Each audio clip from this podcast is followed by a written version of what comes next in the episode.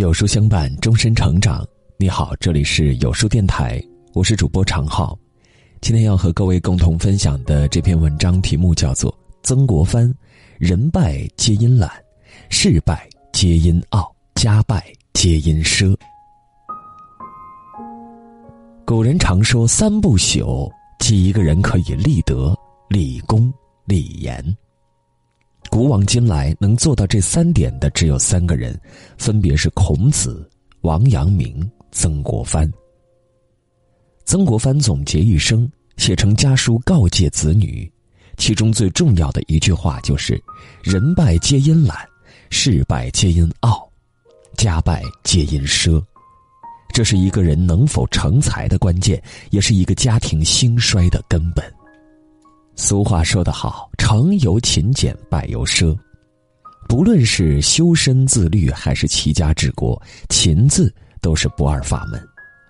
早年的曾国藩并不聪明，科举考试接连失利，在一次乡试中，甚至被湖南学政当众羞辱。他屡次不第，考了足足七次才成为秀才，可谓命途多舛。曾国藩是家里的长子长孙。本身就承担着巨大的家族压力，心中况味可想而知。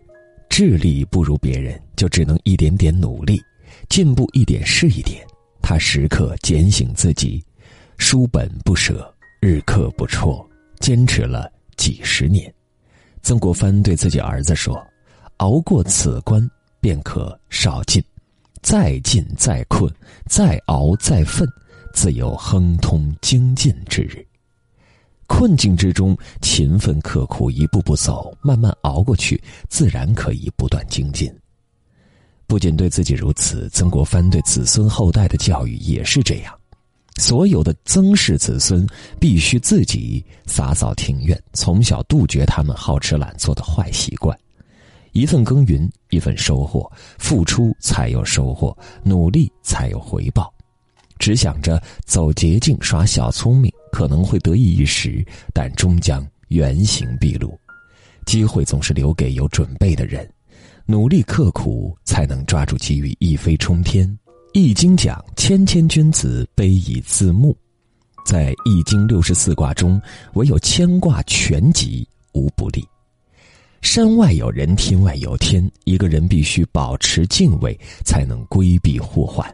目中无人。骄矜之心一起，整个人就会失去一份谨慎，从小错到大错，慢慢就会衰败下来。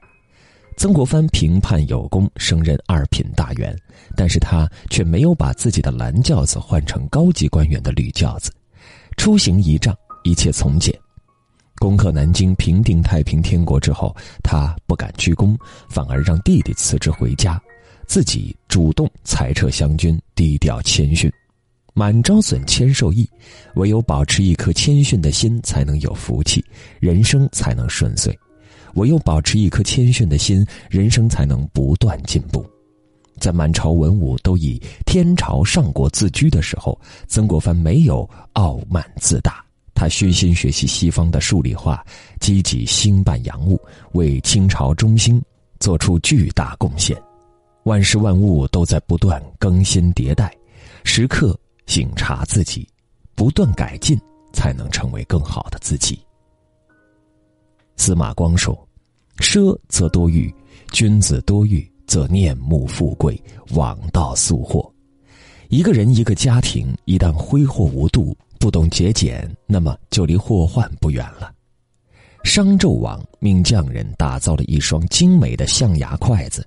大臣姬子感到很忧虑，劝谏周王。他说：“用了象牙筷子，就必须配上山珍海味；吃着山珍海味，就需要穿绫罗绸缎；穿着华服，就需要住在精美的宫殿里。建造宫殿必须大量征丁，国家就离祸患不远了。”果不其然，五年后，商被周所灭，纣王自己也被烧死在摘星楼。人的欲望是无限的，奢侈的口子一旦打开，就再也没法关上。贪念会一点点把人吞噬，让整个家庭陷入深渊。现在很多年轻人明明收入微薄，却非要买奢侈品，自己负担不起就去借贷，欲望越来越大，窟窿也越来越多，最终把父母的养老钱全部陷进去才罢休。曾国藩虽为晚清重臣，仍以廉立身，以俭持家。他说，在曾国藩的家训中，“穷是善身之道。”在写给大儿子曾纪泽的家书中，曾国藩说：“凡世家子弟，衣食起居无一不与寒士相同，庶几可以成大器。”意思就是，越是富贵子弟，越是官宦子弟，越能勤俭自律，越能在物质生活上主动跟贫寒之士一样，这样的孩子将来才有可能成大器。诸葛亮说：“俭以养德。”在物质丰裕的今天，艰苦朴素并没有过时。家里一旦养成骄奢的恶习，子女也会效仿，最终家庭就会走向衰败。切莫让孩子养成骄奢淫逸的恶习，勤俭一生才能幸福一生。人败皆因懒，事败皆因傲，家败皆因奢，懒惰、傲慢、奢侈是一个人和一个家庭祸患的开始。如果我们能够时时警醒，保持勤奋、节约、谦逊。不仅自己能越来越顺，家庭也会慢慢兴旺起来。